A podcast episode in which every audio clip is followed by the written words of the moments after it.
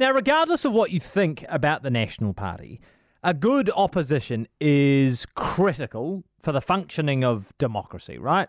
This is especially true in times of crisis.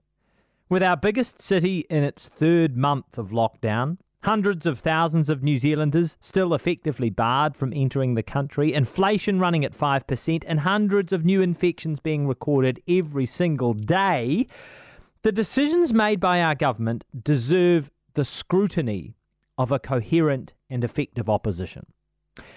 And while ACT has done an extremely good job in the last year, our political system is naturally inclined to a centre left, centre right cycle.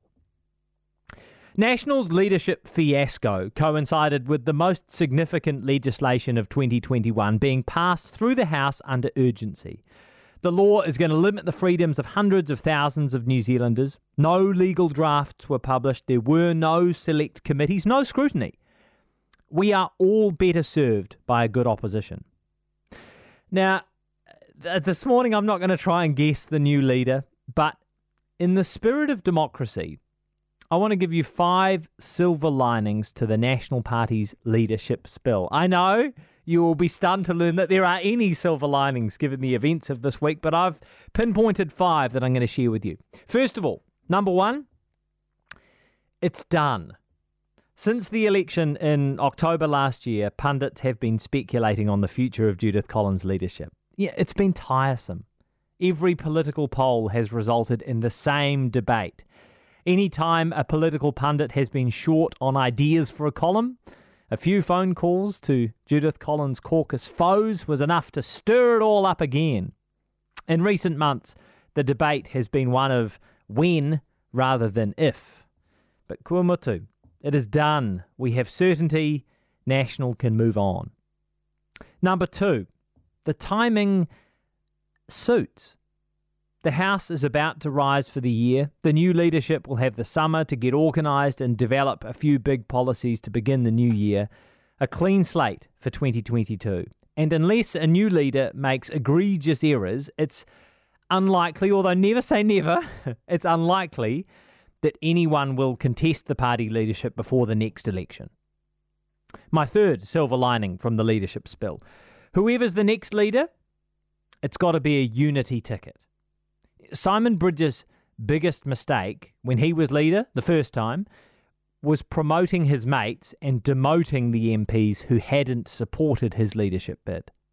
Regardless of who is leader, all of National's MPs can see the importance of uniting the different caucus factions. Their different, uh, their, their, their respective individual futures actually depend on it. And although you know, the Judith Collins spill was messy and, and awful, in the couple of days since, National MPs have been relatively disciplined across the board.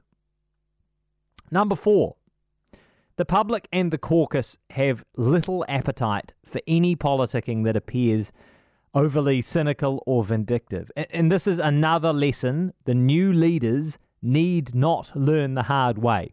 Judith Collins has done that job for them. She pushed Todd Muller out. She demoted Chris Bishop, who was probably the single best performing National MP this term.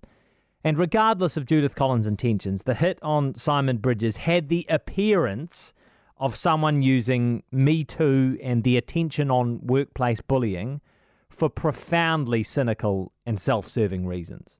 This behaviour won't fly. And number five, my fifth silver lining in the national leadership spill, is this. Even if the government doesn't appear particularly vulnerable right now, COVID 19 makes for an environment where political fortunes can change very quickly. Yesterday, Sir Brian Roche released his latest report, and it laid out stark shortcomings in New Zealand's preparations for the Delta variant. I've been saying this for months. It's clear the government didn't properly prepare for a situation where lockdowns weren't enough to control the virus. Over the next two years, there will be many more opportunities for a good opposition to land a few blows. And hey, we don't even know if Jacinda Ardern is actually going to run for a third term. In a world with COVID 19, the only certainty is uncertainty. News Talk ZB. And uncertainty makes for political opportunity.